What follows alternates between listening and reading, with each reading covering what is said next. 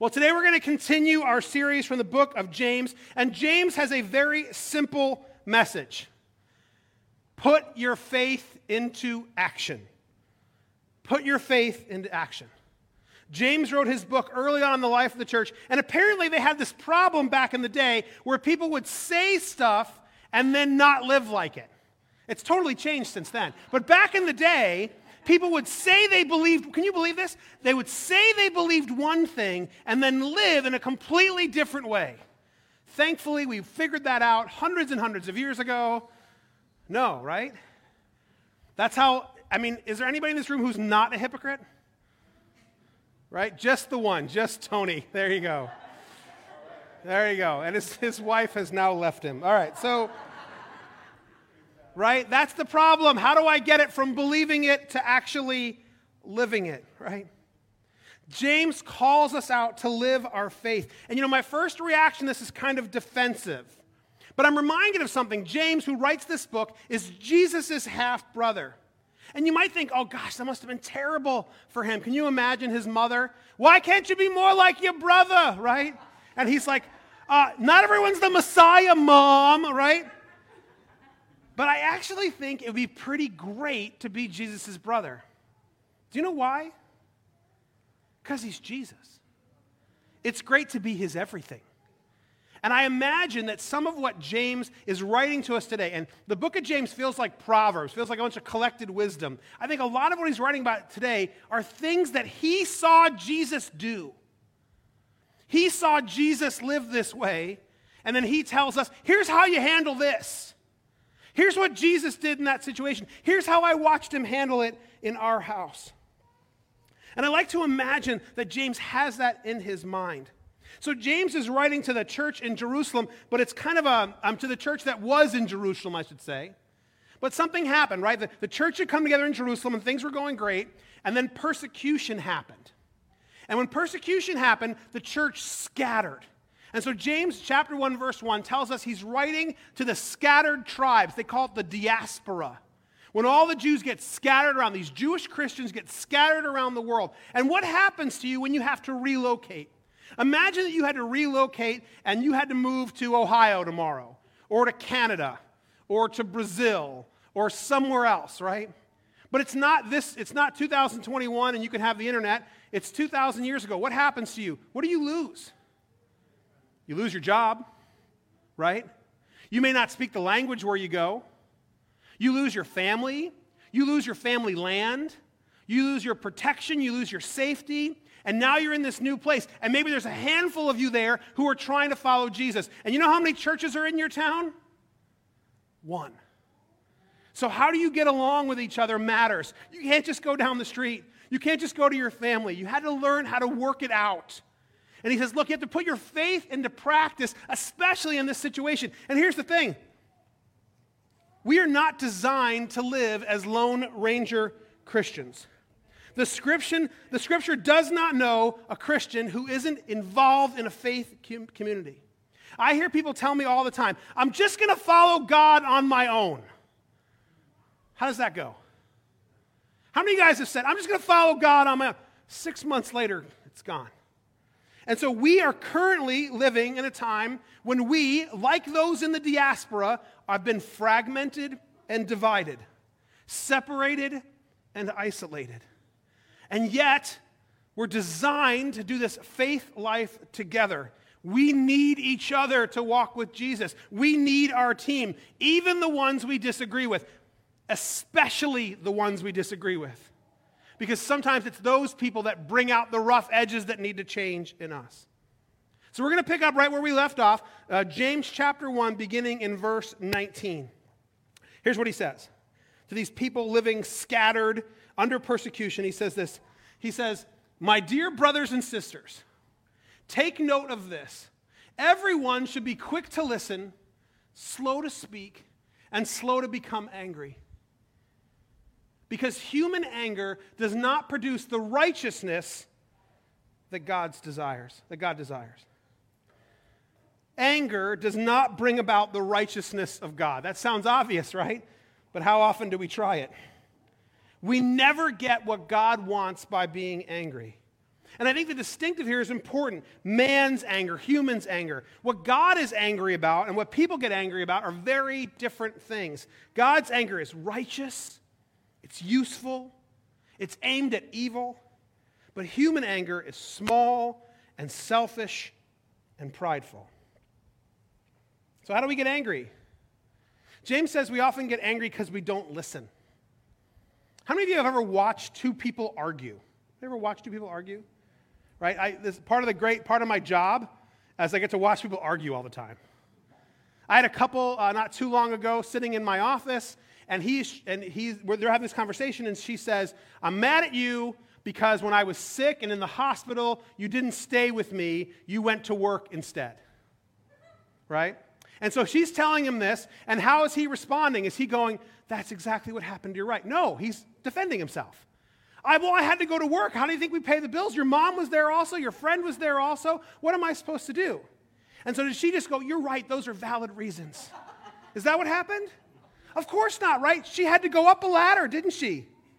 Right? I did this in first service with Maria Salvador. It was great. I'm going to see if I can do this again. Tony, be my guy, okay? We're going to have an argument. We're going to start this. You tell me you're upset that I didn't come visit you in the hospital. I got Tony over, over here watching at home. Pretend you can hear me. Hey, why didn't you visit me in the hospital? Well, I had to go to work and I had to do other kinds of stuff. So, so I'm not important to you? Look, look, look, your mom was already there. You didn't need me there, right? But, but you weren't there. I wanted you there. Look, I, can't be everywhere at once. Who's supposed to pay these bills, Tony? All right, not bad. Maria is way better than you, okay? Now we're going to argue about that. Tony's marriage, Tony and my marriage is now on the rocks, right? Right? We don't listen to each other. And so now I got to go up the ladder and I got to argue some more. And so James has this simple but powerful advice. He says, Be quick to listen. He goes, Be quick to hear. I love that phrase, right? He says, Quick to listen. It's a posture. Uh, when I play sports, right, you see those, the quickest guys were always the guys who were up on their toes, right? They're ready to move. He says, a quick listener has a posture that I'm interested in what someone else is saying and trying to understand what they're saying.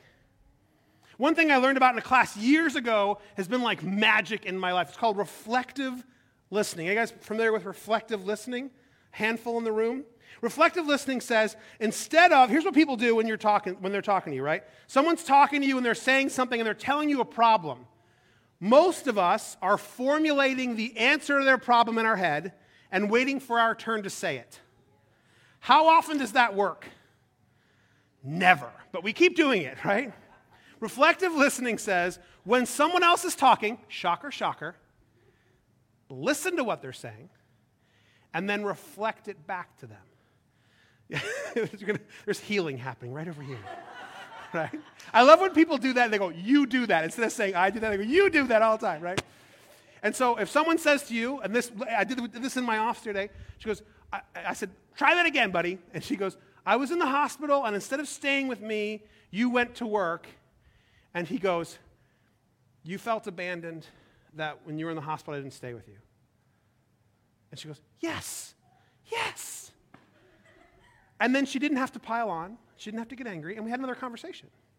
Right? And he could actually, later on, he was, they were able to talk about what that would look like in the future. It was crazy, right?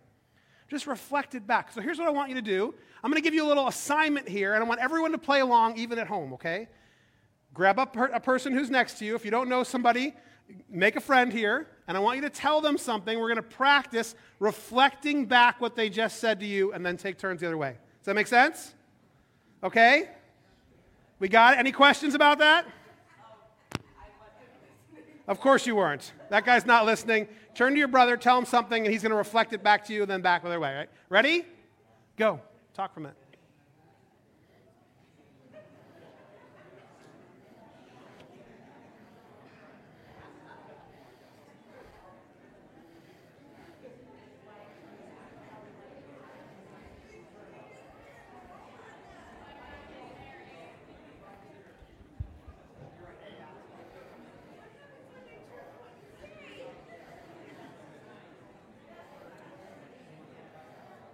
If you haven't switched yet, switch.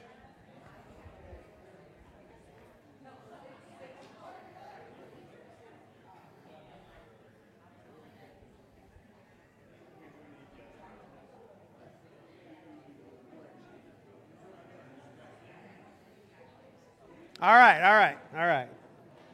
If you were in my office, I'd make you play for like 10 minutes, but come back, come back. It's different, isn't it? It's different than trying to think about what you're going to say back. I find it kind of freeing when someone's talking to me about something difficult and I think, I don't know the answer to this, that I don't have to know the answer to it. As someone's talking to me, I can just reflect back what they're saying. The weird thing is, people rarely want your advice. Even if they've asked for it, they don't really want it unless they've asked several times. And I know it helps me sometimes if I'm, he goes, be slow to speak. I want to get in there, right? Well, I've got the answer to that. And someone's telling me a problem, I've got the answer to that, right? He says, be slow to speak. So I can reflect back. And then if I don't, I don't have the answer yet, because how could I possibly have gotten enough information in the two things they told me to give the answer to their question? How arrogant am I to think that I know the answer to someone else's problem in 30 seconds or a minute? Yet we do it all the time. You know what you should try for that? Really? Right? And so, one thing that's helpful is, uh, and I know I'm rarely helpful if I give that advice, is I'm better off to say, someone tells me, oh, I'm having problems with my kid. As if I could understand all of that in 30 seconds and tell them what's, how to fix it. I'm having problems with my kid. And I'll say, and one thing that helps me is to say, tell me what you've already tried. Tell me what you've already tried. And then they'll usually list off things I was about to tell them to do. Right? Tell me, okay. And then you know what the next question is? Tell me some more things you've tried. And I'll listen. Change the conversation. We're not having an argument now. They don't think I'm obnoxious. And then the, the, the question I do ask how can I help you? How can I help you? My advice probably isn't going to help you, but maybe I can. I had somebody in my office this week and he's telling me about a really difficult situation. And in the middle of that conversation, I'm thinking, I don't know how to answer this. I'm not in your world. I don't know how to handle this. I don't know how to fix this. And I'm feeling that stress. And I'm like, oh, yeah, yeah, yeah, right? I just listened to him. And after a while, I said, How can I help you? And he goes, Man, I just wanted to tell you. Done. All right, he goes, Can you pray for me? Yeah, I can pray for you. I'm going to pray for you. You know what he found out? He found out I'm not alone. I'm not the only person ever dealt with this. Sometimes that's what people are looking for, not advice from me on how to fix a problem I don't know anything about. Because you know who's different than your kids? My kids. And my kids are different than their kids. And your problem and your work's different than my work. And your mom's different than my mom. And your mother in law's different than my mother in law, right? We all, and your, your school stuff is harder than my school. It's different. But I can hear you. I can be quick to listen. I can be slow to speak. He says, slow to become angry can keep us out of something. This verse makes me think of a story I heard about a conversation between a, a famous Christian speaker named Dallas Willard and an author named John Ortberg. Willard has since passed away. He was kind of famous as a philosopher and theologian, wrote a book on spiritual disciplines that really benefited me. Near the end of his life, John Ortberg went to Dallas Willard and he said, Give me some counsel for my life. And they talk for a while. He says, Give me some counsel. Give me, give me the one thing, Dallas. And Dallas is just asking him questions and listening to him. Give me one thing. And he goes, All right, all right. Never be in a hurry. And he goes, Oh, that's good. Never be in a hurry. Never be in a hurry. I love that. Never be in a hurry. I'm going to write a book about that. Great. Never be in a hurry. Write that down. Oh, never be in a hurry. Never be in a hurry. Oh, that's awesome. Okay, what else you got? And he goes, That's it. That's it. He says, Never be in a hurry. Take your time with God. Take your time with people. Haste is a tool of the enemy. He's essentially quoting James here. He says, Be quick to listen, slow to speak, slow to become angry. Take your time. How many things that I'm angry about immediately, I find out later I had no reason to be angry about. And now I have a problem because I was angry about them. We could stay here all day. Let's move on. Verse 21. Thank you. He says, Therefore, if you want to live this life in the diaspora of getting along with people, of growing in your relationship with God, he says, Therefore, get rid of all moral filth and the evil that is so prevalent, and humbly accept the word planted in you, which can save you. He says, How should we live? He says, Well, the first thing you got to do is put aside filth and wickedness. Get rid of those things that don't fit with following Jesus.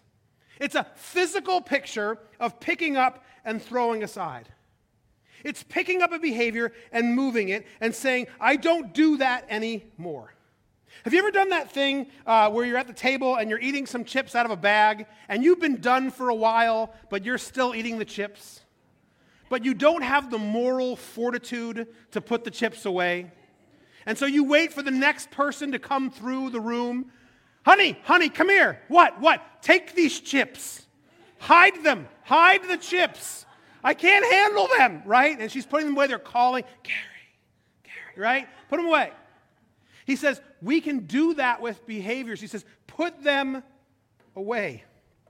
My uh, old discipler, uh, Nick Karova, said, said, you have to make a game plan not to sin. Because stay out of the bar. Don't watch that stuff that drags you down. His illustration was always, don't fall off the cliff. There was one particular thing I was struggling with, and I was always falling off the cliff.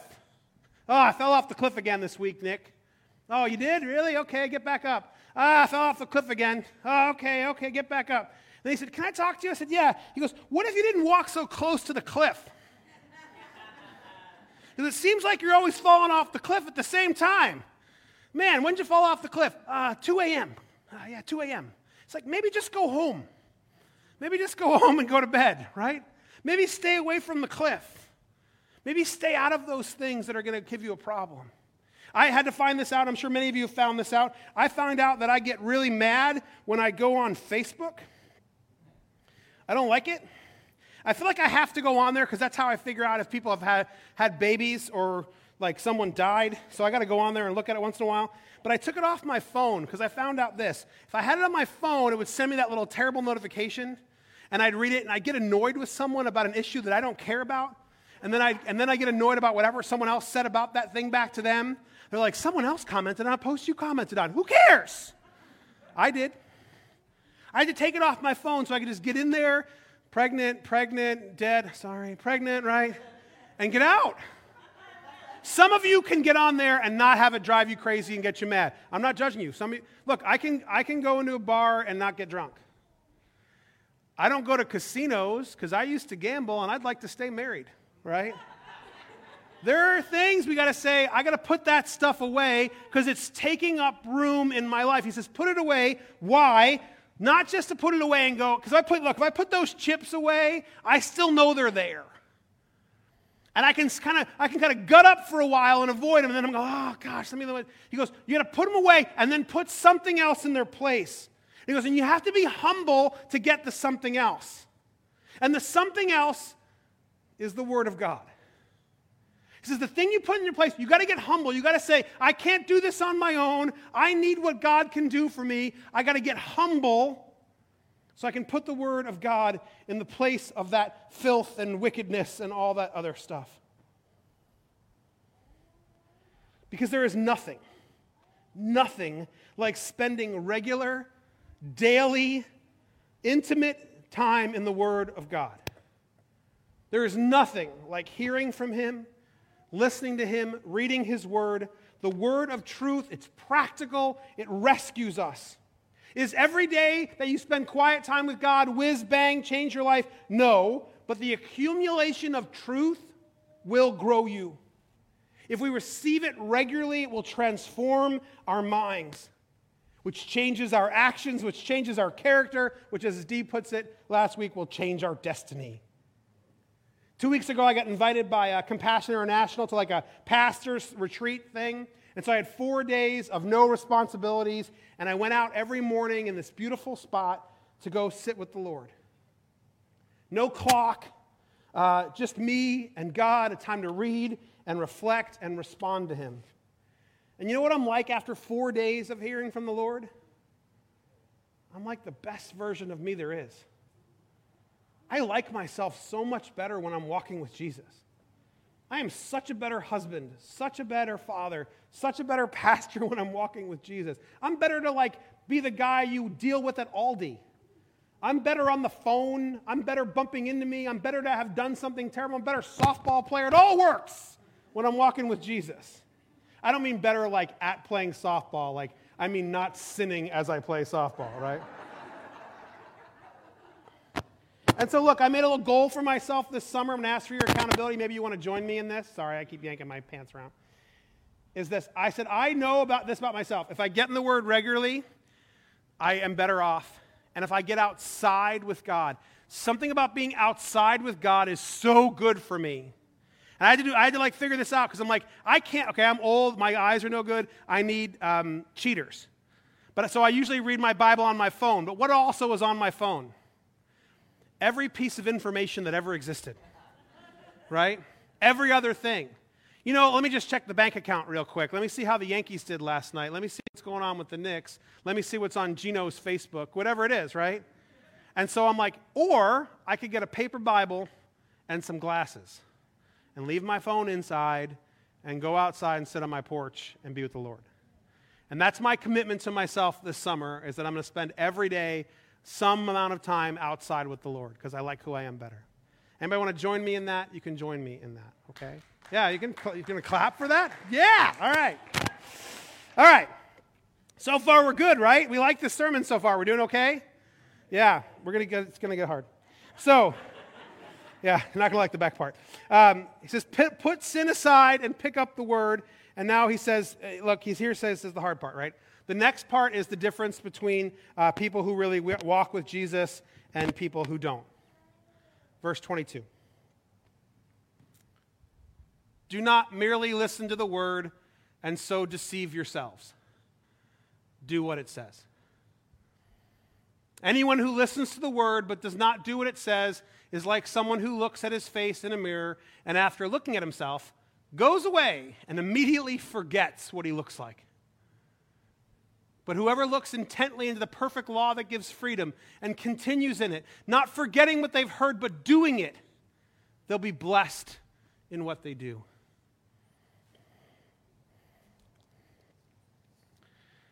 I mean, Nike should pay James royalties.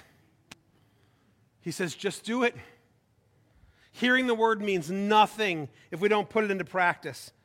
And we all, we all know this, right? We like practitioners. If I said, hey, let's go have a gourmet meal, we can have it co- cooked by someone who's never cooked, but who's studied many cookbooks. Or we're going to have it cooked by someone who's cooked in a gourmet restaurant for 20 years. Who do you want? I want the practitioner, right?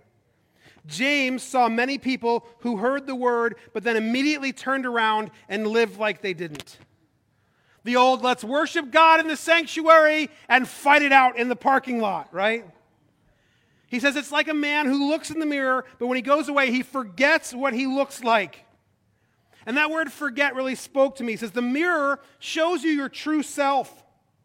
James says when we read the word, it tells us what's really true about us, and then we go out into the world and we forget it because the world deceives us.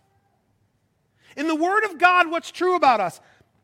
Child of God, ambassador for Christ, citizen of heaven, a chosen race, a holy people, a new creation a co heir with Christ. I'm loved. I'm accepted. I'm imbued with gifts by the Holy Spirit. I'm filled with the Holy Spirit. And then I turn out to the world. All of these things are true. And I turn to the world, and the world says, mm, not tall enough, not rich enough, wrong color, bad background. The world comes into conflict with the Word.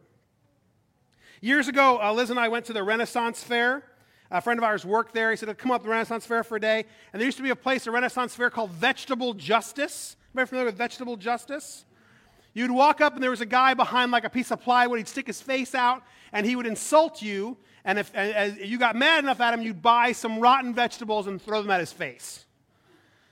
This sounded like a good time to me. I throw a nice tomato. I'm like, you know what? Come on, vegetable justice guy. And so he's been making fun of people, and I'm watching him do this. And I'm like, man, if I walk up, what's this guy going to make fun of about me? He has five seconds. What's he going to say, right? Yeah, the eyebrows, right? Obviously, he's going to make fun of my size. So I'm like, no way, no way. And I have this thing I can do that's unique to my position and ability. I have my outside preacher voice, and I'm not afraid to talk in public. And so as we walk up, I say, Good evening, ladies and gentlemen. Sir, I know it's your job to mock people based on five seconds of their appearance, and I know that you're obviously going to make fun of my size because you don't know me, sir. It's not the worst thing about me, there are far worse things. And in fact, you could make fun of one of the things that might inspire me to change. One thing that's, and people are looking at this, they think it's part of the show, right? And look, I feel terrible that I even did it, okay? This guy has made choices that led him to having rotten vegetables thrown at him as a job, right? Things aren't going well for him. How'd it go today, sweetie? Well, I got hit by 17 pieces of celery, nine tomatoes, and a squash, right? And so I said, Look, let me tell you some information about me that might help me improve. I'm a terrible correspondent. My grandfather's been writing me, I haven't been writing him back. I'd like to be better at that. Perhaps you could work with this. And the whole crowd just goes quiet. And this poor guy, who's been getting hit with tomatoes all day, just stares for like five seconds, like, now I got to deal with this jerk too? And he just goes, fat, right?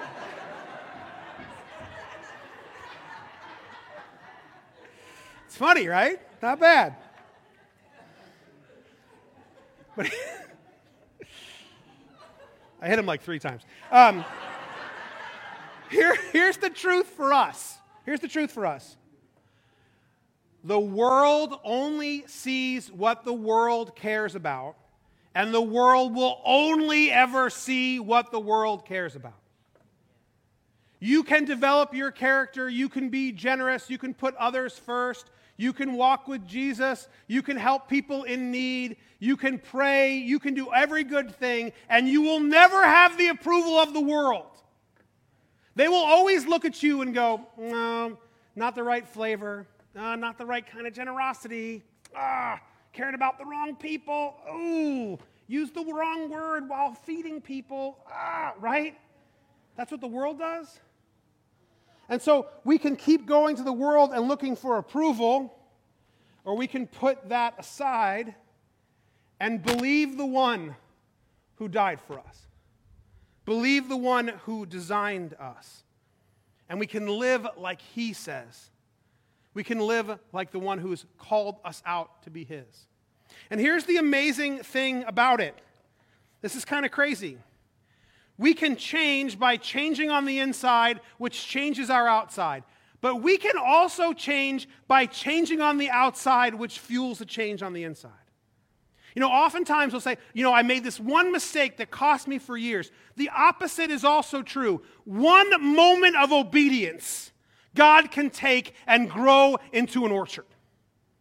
One moment of saying, you know what? I will help with that. You know what?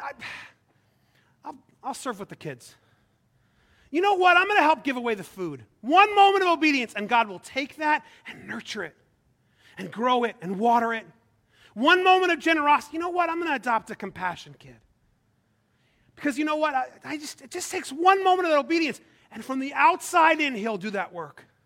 He'll do it inside out, outside in. God doesn't care where he starts. He doesn't care when he starts. He'll start from anywhere, with anybody, at any time, and he'll blow it into a flame. He will. James says, just give me one second obedience. Just do something.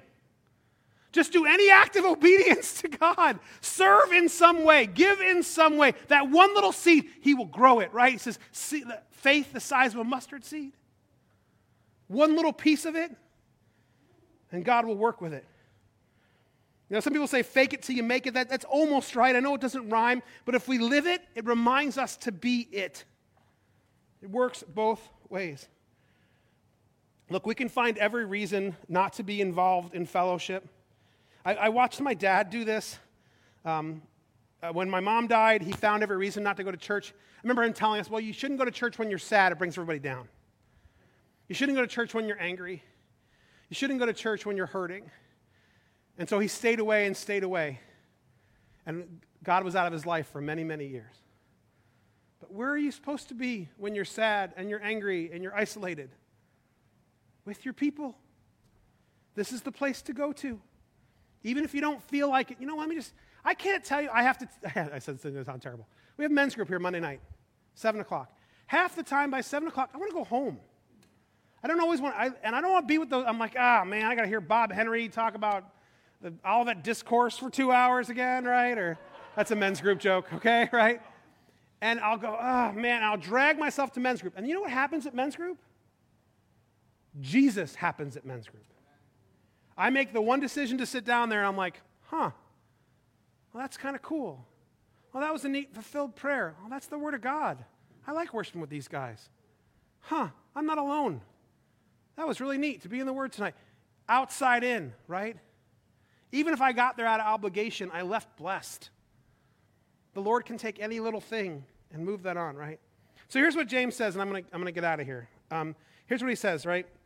Um, he says these two last things that one's a warning and one's an encouragement, okay? And I, I think are really practical for the people who are living in a diaspora. Uh, here's what he says this is verse 26 and 27. He says, uh, Those who consider themselves religious and yet do not keep a tight rein on their tongues deceive themselves, and their religion is worthless. Tell us how you really feel, James, right? He says, Let me warn you about something. If you don't put away that junk, it'll rip you up. He goes, if you, if you don't take it seriously and deal with it, he goes, You know what brings down churches? Gossip, lewd talk, because it'll rip you up from the inside. It'll create anger, create problems. There goes your church, right? And I don't sit up here and preach to you and go, Oh, I've never made this mistake. I'd say four of my top nine regrets are things that I said to be funny that hurt people. Sometimes gossip, sometimes just lewd, broken, whatever that crap is, sorry, right? Whatever that stuff is, I said it and I hurt people with it and I regret it. And he says, put that stuff away. Put that stuff away. If someone tries to gossip with you, just be like, look, I, am not interested in that. If they bring it again, change the subject. They bring it again, say, hey, I'm, sorry, I can't be in this relationship. I don't do this. Usually, one, I don't talk about that kind of stuff is enough for people. And it's a nice reminder to them, hey, okay, I don't want to do that either. He says, stop eating at each other. Here's the thing he says is look, as in the church, you can get focused on yourselves. You know why churches gossip? Because they're not busy enough doing the work of God. They get involved in their own little and he goes, don't do that. Instead, verse 27. He goes, don't do that gossiping stuff religion that God our Father accepts. He goes, religion that's worthless is the gossiping and the crazy and the bad talk. He says, religion that God our Father accepts is pure and faithless is this look after orphans and widows in their distress and keep oneself free, uh, keep oneself from being polluted by the world. He goes, you know what you should do instead of gossiping and arguing? Help somebody. How about that? Because you know what you could do? Hey, you know, you're in this new town. You know who needs help in your new town? Widows and orphans. How do I know they're there? They're there in every town. There's always people who need help. He goes, get together and help them. It fixes a lot of what's wrong. You know, people that I don't get along with, if I serve alongside of them, it'll fix that relationship a lot of times. Someone who I think is a jerk who comes out and distributes food with us, I go, I guess they're not that much of a jerk. Ah, oh, that jerk, look the way he gives people food. Mm. Man, that person who tells the kids about Jesus, the worst, right? says you can spend your time, or you can spend your time doing the work of the Lord. He goes, put it into practice. My desire for us as a church is that we be a church of practitioners. People who practice living with Jesus, who it's out in their life. Look, it doesn't earn you salvation. Salvation creates that in us. I'm not saying that. I'm saying put it into practice, put it into practice, put it into practice. Be a theologian. Get the belief right. Absolutely. And then always put it into practice. We can get stuck saying, I'm going to figure out the right thing. Do something for the Lord.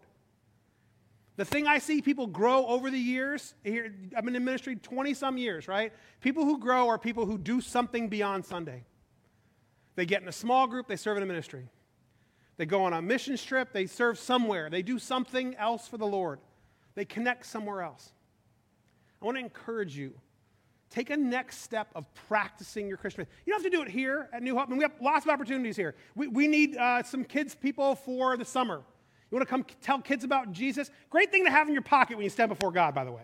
I'm not saying it's going to earn you salvation, but when he's like, What'd you do with your life? Told kids about Jesus. Good. It's a good one, right? Some of you could use a little bit of that, right?